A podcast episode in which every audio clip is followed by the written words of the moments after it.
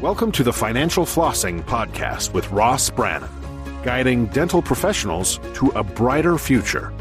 Ross Brannan is a financial advisor who knows it's not just about your teeth. He helps dental practice owners protect and maximize today's cash flow to plan for tomorrow's cash needs. Find him at ross brannan dot com. On the show, he brings together experts to help dental professionals looking to make smart money decisions to grow their income, turn their retirement goals into reality, and improve their lives. And now, here's your host, Ross Brannan. Hi there. Are you a high-income earner? Do you feel like you're paying more than your fair share? Do you feel like the tax man is taking too big a bite out of your check, out of your finances? Well, I'm here to help. I help high-income people legally reduce their taxes, and I can help you.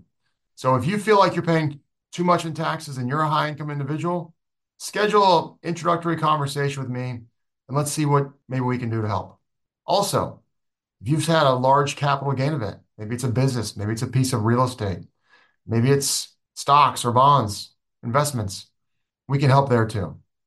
So reach out, schedule a discovery call, and let's see if we can solve your problem. Welcome to the show. My guest today is Perrin Desportes. Perrin is the co-founder of Polaris Healthcare Partners.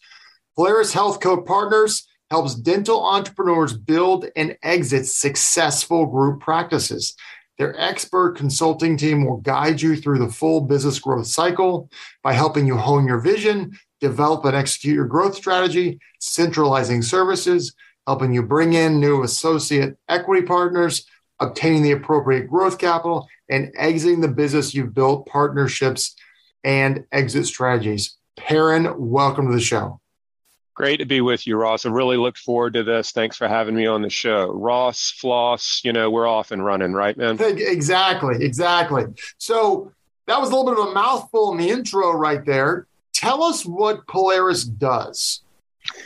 So Polaris is a consulting and M and A advisory firm that focuses exclusively with group dental practices. And we help entrepreneurs who happen to be dentists build and ultimately exit successful group practices. So as you well know, half of the industry is solo dentist in a solo location, which that's the way the industry's been uh, structured for all of time, it seems.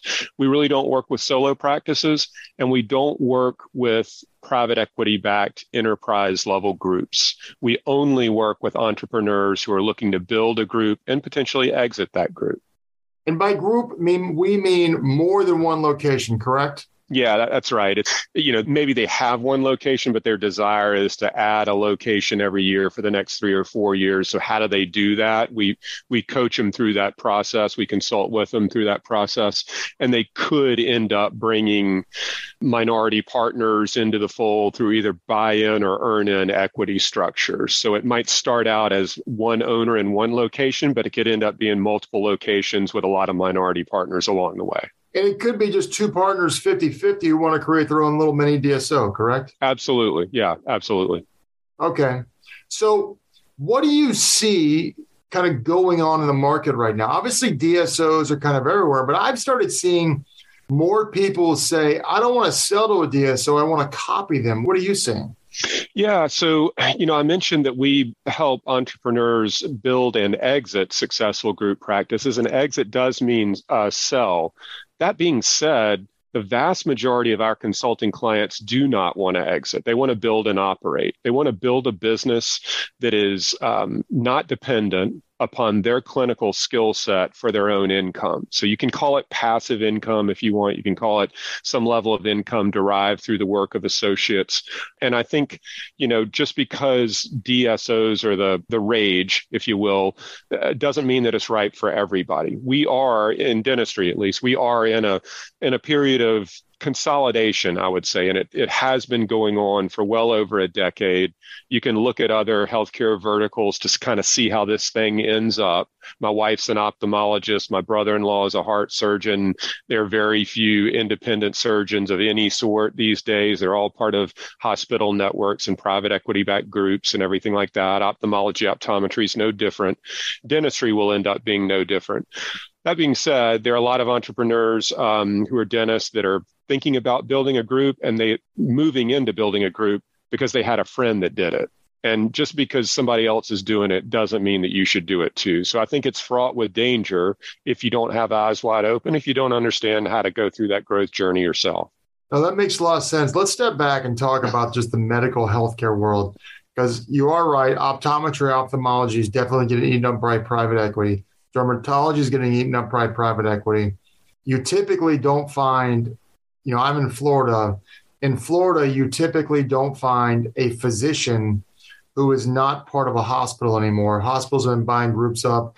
The only ones that they haven't bought up has been, in my what I've seen is urology, dermatology, and orthopedics.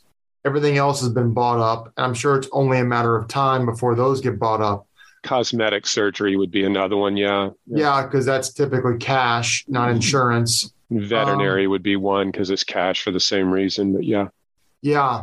So what do you see? Because I've talked to different people. Some people think that the mom and pop dental office will be extinct within five years. No. I've also heard people say that D S Os only control twenty percent of the market, and at most they'll get to fifty percent. What are you seeing? What's the truth? Well, truth is, you know, that's crystal ball stuff. And I mean, I'll just answer it this way. First and foremost, you're right. Other healthcare verticals have a, a higher level of consolidation than we see in dentistry and in some of those other verticals that we just mentioned. And, and one of the primary drivers of that is uh, government payer and the um, uh, reimbursement rates of that and the complexities involved with it that really are not uh, as um, prevalent in dentistry as they are in other areas of medicine. In dentistry, less than ten percent of the revenues of the industry are, are government payer, and that's not the case in those others. So the complexity that involved, the, the manpower needs, the speed to cash, all that other kind of stuff is a significantly different animal in, in dentistry. And um, I think if memory serves me correct, uh, about forty percent of overall reimbursement in, in dentistry is still um, out of pocket. So there's a tremendous amount of cash payer. That's one of the reasons that dental practices in and of themselves are such profitable endeavors to, to own and operate from a P and L standpoint, fixed costs and variable costs. Uh, and it's one of the reasons that the industry is so attractive to private equity. And it's also a reason that so many uh, dentists are wanting to build groups right now, because it's easier to take costs out of those groups as you start adding multiple locations and centralized administrative services. So do I think the solo, traditional solo practice is going to go the way of the dodo bird in the next uh, five years? Absolutely not. We are below fifty percent. The A D A did a lot of work on that and, and had a, a webinar to that effect where I think like maybe forty-six percent or something are traditional solo practice, single owner solo practice, but that's not going to five percent in five years. You know, I think reasonably, you're probably going to end up somewhere around twenty percent, one out of five, but it's going to take a lot longer to get there. Um, How much of the market is D S Os now? This is one of the challenges because all because these are like whisper numbers, right? There's no M L S service like when you buy and sell a house to know how much of what is owned by whom. So uh, the assessments that I've heard from a lot of industry colleagues that are um, following this segment of the market is probably between high twenties to about a third of the market. So maybe twenty-five to thirty-five percent is a range. You've got another probably twenty percent that is uh, doctor founded and debt funded groups, meaning entrepreneurs using bank funds to grow, which is our target o- audience. And then the other forty-five percent is your traditional solo. Those are really rough numbers though. What percentage of offices are fee for service? I don't know that I know that number or I've ever seen that number, but I would tell you that it's in decline. Um, is that not know. the most profitable way? Because insurance is the, it's uh, someone told me in the healthcare, one physician told me once years ago that being a physician is the career of diminishing income because as Medicare re- reduces reimbursements, so do all the insurance companies. And I know insurance companies typically, even dental insurance companies, reduced reimbursements or they don't have an inflation COLA factor on them. So it's always costing more for the uh, patient or whatever. And some of the most successful financially dentists I've seen are fee-for-service dentists. Is, could I not argue that's the most lucrative uh, way to run a business? You could, but it depends on how you look at it. So if we're talking about traditional solo practice, a fee-for-service practice requires fewer people to, to operate it, because you're not chasing insurance billing and, you know, pre-auths and all that kind of stuff. So you, you have fewer headcount, take some of the cost structure out. There is very little A R. Most of it's collected at point of service. So there's there's fewer people in the, the billing and collections department, if any. Typically, fee for ser- people who are fee-for-service patients don't uh, fail to show up for appointments. They value the relationship with the provider. They're not going to leave them because their insurance changes or something like that. So those businesses uh, are, are traditionally stickier from a patient retention standpoint. They're easier to operate due to compl- less complexity, and yeah, they're they're more probably they're probably more much more profitable on a case by case basis from a P and L standpoint. That being said, it's incredibly difficult to scale or multiply a business such as that because it's so provider dependent. So if you're going to build a group, you're arguably not going to take a tack of trying to build a strictly fee-for-service group because that adds uh, uh, an element of complexity at a provider level and a marketing level that's really difficult to solve. A lot of those are legacy practices that have been built a long time ago and are, are still reaping the benefits of that uh, fee-for-service payment structure that they have. Um, but it's it's arguably not the way. I, I think it would be very challenging to launch a fee-for-service practice in today's world, unless you had just an incredibly unique value proposition or were in a, a unique market. But it's not as prevalent as it was twenty, thirty years ago, for sure. That's interesting. So, so you help practices grow uh, and potentially exit, uh, either grow their existing group practice or grow to become a group practice. What are the biggest challenges that you see that prevents someone from growing? It's a good question, right? I mean, because a successful dentist in a solo location probably got to be successful because he or she has great patient rapport, right? Their case acceptance numbers are through the roof. They probably do really good clinical dentistry. They have great culture and, and the staff doesn't turn over consistently, and they may be fee for service, like we mentioned before. And none of what I just said is really going to guarantee success in a group practice context. The challenges in, in building a group are really that it's a skill set, one, that's outside of a, a traditional dentist um, well, skill set. That all skill sets to be successful in dentistry outside of the clinical aspect, you're never taught. You have to go learn. Exactly. School Hard Knocks or hire somebody who knows how to do it. Yeah. I mean, that's been that way in dental school. They, the business course is like a semester long, right? I mean, go figure.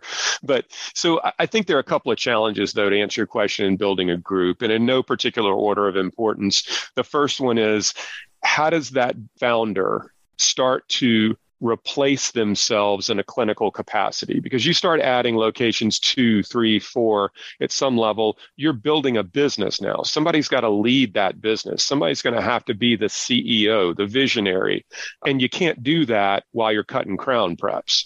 So if you're going to start giving up days per week of clinical care, you got to replace yourself with an associate probably, and you got to pay that associate to do that work that you're no longer doing. So we call this the, the um, you know, scaling yourself out of the clinician role. And what typically happens in that context is that the founder who's replacing himself or herself in a clinical role starts to take a personal income hit, because now they got to pay the associate to do the work that they no longer want to do. And when that happens, it can put pressure on them on, on the home front, because they probably have a standard of living that's geared toward the amount of income they derived as being the lead economic engine of the business. So how you replace yourself in a clinical capacity would be the first challenge. The second challenge is how you buy or build practices. Are you going to build them like de novo, or are you going to acquire them? and how do you think through acquisitions? Because, you know, culture matters a lot, and, and misalignment of culture will erode value quickly. Provider turnover will. If you overpay for a practice that's underperforming from a cash flow standpoint, and now you've got debt service on it, that can, you know, create a tremor. And then if you're going to build a business to any level of size and scale, you're probably going to have to do it with um, associates that either earn into the equity structure of the business or buy in, or maybe a combination of both. So how do you bring in minority partners to kind of, you know, man, help you man the ship and minimize associate turnover? So this would be a handful of things kind of off the cuff, I would tell you, that are challenges. When people hire you, they're obviously coachable enough to pay you money, but are they coachable enough to realize they don't have the skill sets and that you can help them? Are one hundred percent of them coachable? You know, probably not. I mean, we, uh, but I would say the vast majority that work with us are. And, and the reason for that is, unfortunately, they've probably stepped on a landmine, one of the things that I just mentioned before, or, or a handful of others that would be kind of, I, I would call it making a fundamental mistake. And they realize that when they make a fundamental mistake, that they probably need to find some educational path to becoming a better business owner. And, you know, there, there are very few people, there are very few companies that do what we do in terms of strategic consulting. So, you know, hopefully they find us. If they've stepped on a landmine, hopefully it's not catastrophic and we can help them undo it and put them on the right path to success. And then the other thing I would say is that we do a lot of speaking from the stage at trade shows and conferences. We have our own podcast that we drop episodes on a weekly basis called Group Practice Accelerator. And um, we teach a lot of the fundamental concepts through webinars and, you know, white papers. So there's there's a lot of content resources on our website that people can go and, and get educated on a lot of the things that we advocate and a lot of the direction we provide. And at that point, maybe the bell goes off in their mind that says, okay, I don't know what I don't know, and I need to start somewhere. And, and these guys might be the right solution to at least get me on the right path. And if they come to us before they step on a landmine, we're probably starting off on a little bit better footing. So what are some basic growth strategies, kind of a low-hanging fruit that you recommend for groups? So the low-hanging fruit is really, we ask a fundamental question of every prospective client and every client we work with. And that is, what are you trying to build and why are you trying to build it? And that may sound fundamental, and, and it is, but it is alarming how many people haven't given enough thought to that. And when I say, what are you trying to build? What I mean specifically are, are things like, how many locations is it, or how much in revenue is it? Are you going to have uh, minority partners or equal partners in it? How fast do you uh, want to build it in, until you get to whatever success is for you? And then why are you trying to build it? Is it cash flow? Is it a build for exit? Like, what's your driver behind doing this? And we find that the, the answers to that fundamental question are typically in one of two camps. The answer is either really clearly defined in their mind and altogether unrealistic based on either outcome or time frame to get there, or it's not defined at all. And and they're just saying, well, I'm going to, you know, my buddy from dental school bought a couple of practices, so I'm going to go out and buy one too. I built a successful solo practice. How hard can it be? Right? So it, until you really sit down with somebody and press them on, what are you trying to build? Like, outline it for me. Give me details. What does it look and feel like? How fast? How many? You know, what's your role in it? But what are you going to do with the leftover cash? Are you going to reinvest it in the business? Or are you going to take it out of the business? You know, and then why are you trying to build it? Well, is a group practice more defensible than a solo practice in terms of viability going forward? Yeah, it could be. I mean, do you want to build it for uh, a massive windfall upon exit, or is it a cash flow need? And if so, what what is the quantifiable outcome you're trying to create? So we're very analytically driven in a lot of the the you know esoteric questions we ask. Yeah, well, you need to be analytical in many respects. Sometimes the entrepreneur is not analytical, but they need somebody analytical on their team to really kind of look at things, because they just, they might just like, hey, I'm going to go start or start a biopractice right out of dental school. And all the next thing you know, maybe they had some level of success. Maybe they're just average. Maybe they're, maybe they're just a superstar because they have a unique skill set and they don't even realize it. But the next thing you know, they wake up, they're like, well, I'm going to make this amount of money in this amount of years. And it's like, okay, well, let's reverse engineer that. How are you going to do that? Well, I don't know. You're exactly right. You use the, the word we or the phrase we use all the time, and that's reverse engineer. So if you, you know, if Doctor Ross tells me that he wants to build a business and exit the business in five years, and he wants to put twenty million dollars in his bank account after taxes and after paying off debt, and he's got one location right now, I can do the math that yields a twenty million dollars net walkaway number. I can reverse engineer all that. And if I say, Doctor Ross, you can achieve that outcome. All you got to do is buy four or five practices every year for the next five years to get there. How does that sound? And all of a sudden you kind of look at me. A little overwhelming. Yeah, yeah, right? So, so at that point, you know, you sit there and say, okay, look, is it the twenty million dollars number that means the most to you? Or is it the five-year time frame that means means the most to you? Because this is not realistic, and I don't think you can do it. So is it a ten-year, twenty million dollars walkaway number? Or is it, hey, Perrin, I got to be out in five. Maybe twenty million isn't the number, but could you get me to eight? Well, let's see what that means. And so, if it's buying one to two a year, then maybe that's more realistic. So let's talk about this. So you help dentists exit their business, and there's a lot of people who are brokers to D S Os. Okay, yeah. And by the way, real quick sidebar, do you guys actually broker deals with D S Os?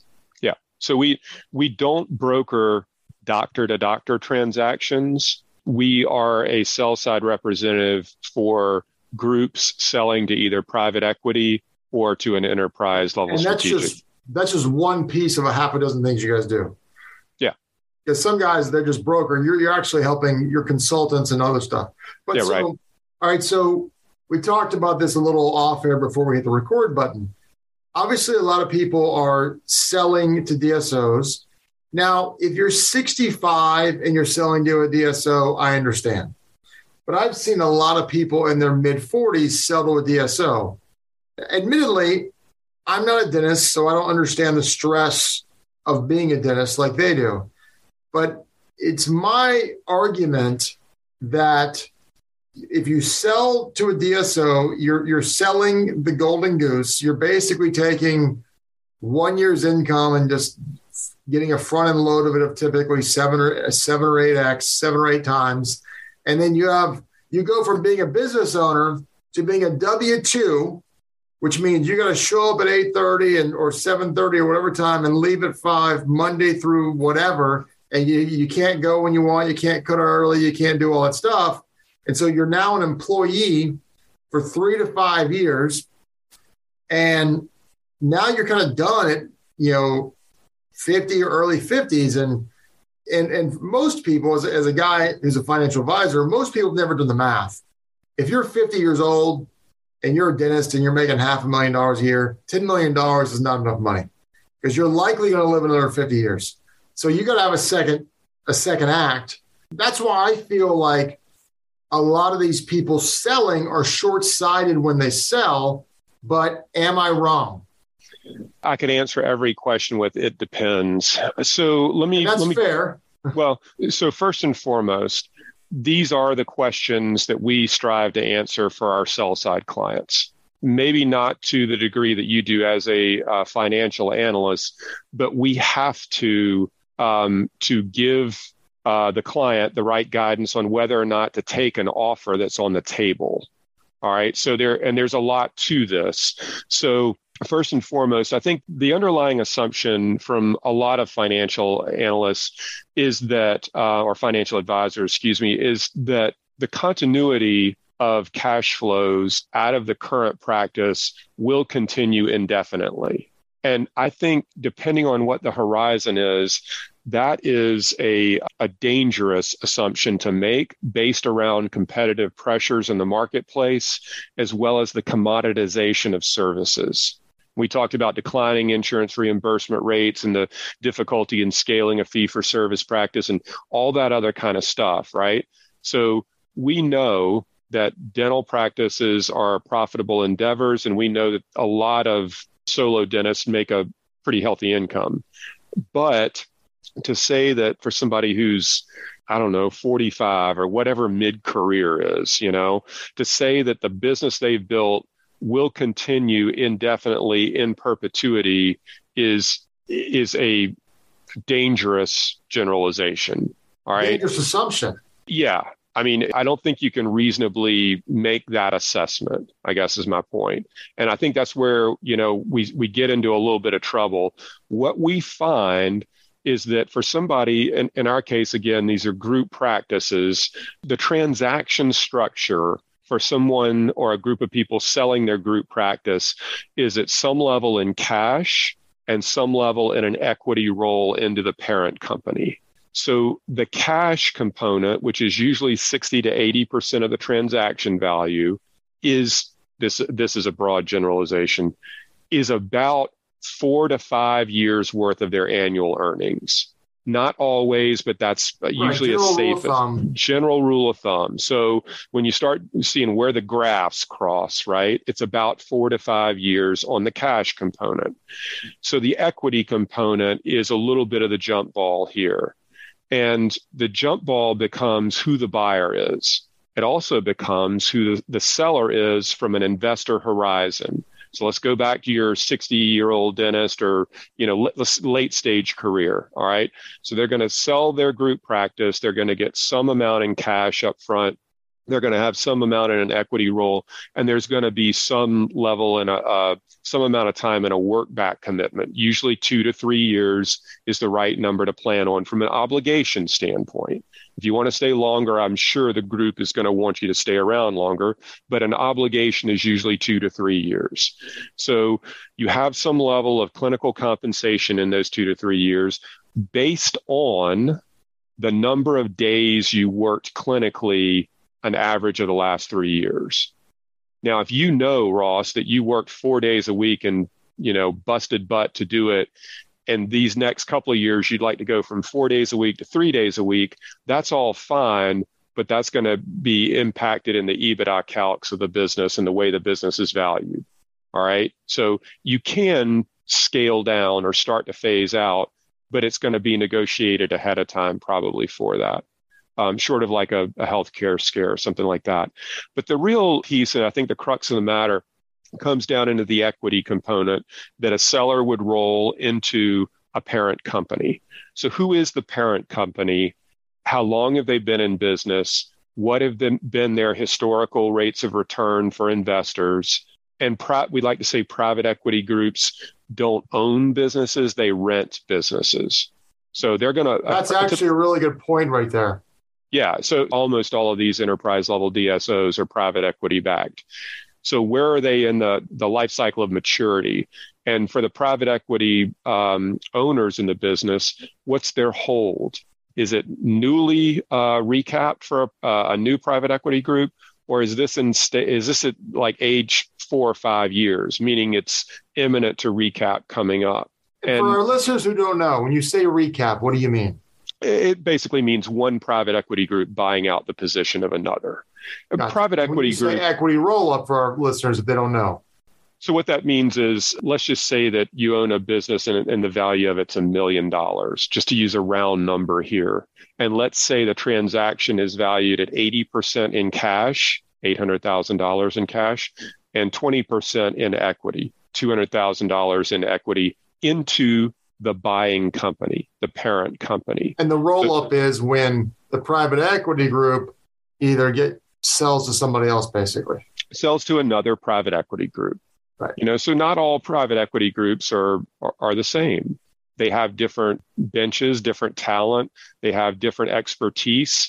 They, they, their target business to own has different characteristics. So some are really good at early stage businesses, growth and development. Others are very good at, you know, mid-stage businesses for scale. And others are more almost annuity based, you know. Um, so, which works really well in dentistry due to the, the cash flows of these businesses. So when you roll equity into a D S O, the opportunity, much like buying stock in Apple or, or something, you know, or today when we're recording this, uh, Porsche went public in Germany as an I P O. If you bought a share of Porsche the day it went public, you may have some, you know, fandom for the, the car company itself, the brand, but you probably also bought it as an investor thinking that it's going to be worth a lot more a year down the road or, or something like that. Same thing with an equity position in a D S O. You would roll two hundred thousand dollars, to use the last example that I was on, into the D S O because your advisor, that is us, ran the projections and said, based on where they are in the life cycle, based on their track record of experience, based on what we know, the likelihood is that it might return as much as two and a quarter or three and a half or something like that. It's a way to to to double your money. It's kind of like insider trading that's still legal. So a lot of these companies, especially those that are earlier stage, where the equity isn't valued as highly because it's a newer company, a lot of them have a lot of trajectory Um, for the coming years, and it can be an unbelievably lucrative uh, recap or internal rate of return based on when the equity releases from those companies. So it's important to understand how you get your money out, where they are in their life cycle, do they have a track record of experience and success, uh, what are your objectives uh, as an investor, you know, and, and what would we reasonably project to be an outcome for you in some period of time with it. So who is your ideal client? Who, who are the people you can help the most? Yeah. So like I, I said before, we don't work with private equity-backed groups unless they're a buyer for somebody we represent. And we don't really work with what I would call traditional solo practices. We only work with what we call doctor-founded and debt-funded groups. And those are dentists who are uh, entrepreneurs at heart, that want to build multi-location groups, and they're going to use bank funds to grow. Could be a, a solo owner. It could be multiple owners in a group. Um, they could be at, you know, one to two locations. They could be at five to ten, and they want to get to twenty locations. But all of the, the work we do, uh, whether it's on the Um, you know, the growth and scale side of the business or the, the exit side of the business, all we do is work with group practices, and we only work in dentistry right now. So if people want to get in touch with you and talk to you, how would they do that? Well, I mean, I would first point them to our website, which is www.polaris healthcare partners dot com. We look for the world's longest unclaimed U R L, and I think we found it, but I can give you that if you want to link to it in the show notes. But Polaris Healthcare Partners dot com is our website. You can read a lot about us. You can download a lot of information. Our podcast is there, a bunch of videos, and you can What's also the name book of your podcast? Group Practice Accelerator. Group so Practice Accelerator. They can find that on iTunes, then, right? iTunes, Spotify, Google Play, all of those, all of those outlets, and it, you can also link to it off of our website. So um, there's a lot of information on our website that uh, your audience can consume. You can also book a call with me directly off that website or my partner, uh, DeWalker Sinha, and I'll leave you my uh, uh, contact information, email address. It's Perrin, P E R R I N, at Polaris Healthcare Partners dot com. Um, you can see us. Uh, there's a calendar of events where we're speaking, any upcoming webinars, things like that. So there's a lot of different ways to to access our content, become a follower, or if you've got, you know, questions about any of the stuff we shared today, I'd I take probably between five and ten uh, prospective client calls a week. So I'm very, very willing to hop on a call with somebody. What is one last tidbit that you can share? I think the most important thing is if you're going to build a group it's not for the faint of heart, and you shouldn't do it because everybody else is seemingly doing it. If you're going to build a group, you owe it to yourself to learn what you don't know, to be intentional about it, and to have realistic expectations. And if you can work with an advisor in a limited capacity or an extended capacity that helps you clarify that, you increase your probability for success, but success isn't guaranteed. Well, this has been a really insightful conversation, Perrin. I really appreciate your time on the on the show today. My pleasure. Thanks for having me on. Good to see you again. And uh, I hope to have you on our show sometime, Ross. Well, that would be great. You've been listening to the Financial Flossing Podcast with Ross Brannan. This has been another episode of Financial Flossing with Ross Brannan, guiding dental professionals to a brighter future. If you liked what you heard, consider subscribing wherever you listen to podcasts. For more on Ross Brannan, visit ross brannan dot com. Ross Brannan is a registered representative, Coastal Equities, Incorporated, and investment advisory representative, Coastal Investment Advisors, Incorporated. Investment advisory services are offered through Coastal Investment Advisors, Incorporated, and securities are offered through Coastal Equities, Incorporated. Member FINRA, S I P C, twelve oh one North Orange Street, Suite seven two nine, Wilmington, Delaware, one nine eight zero one. This podcast is a part of the C-Suite Radio Network. For more top business podcasts, visit c suite radio dot com.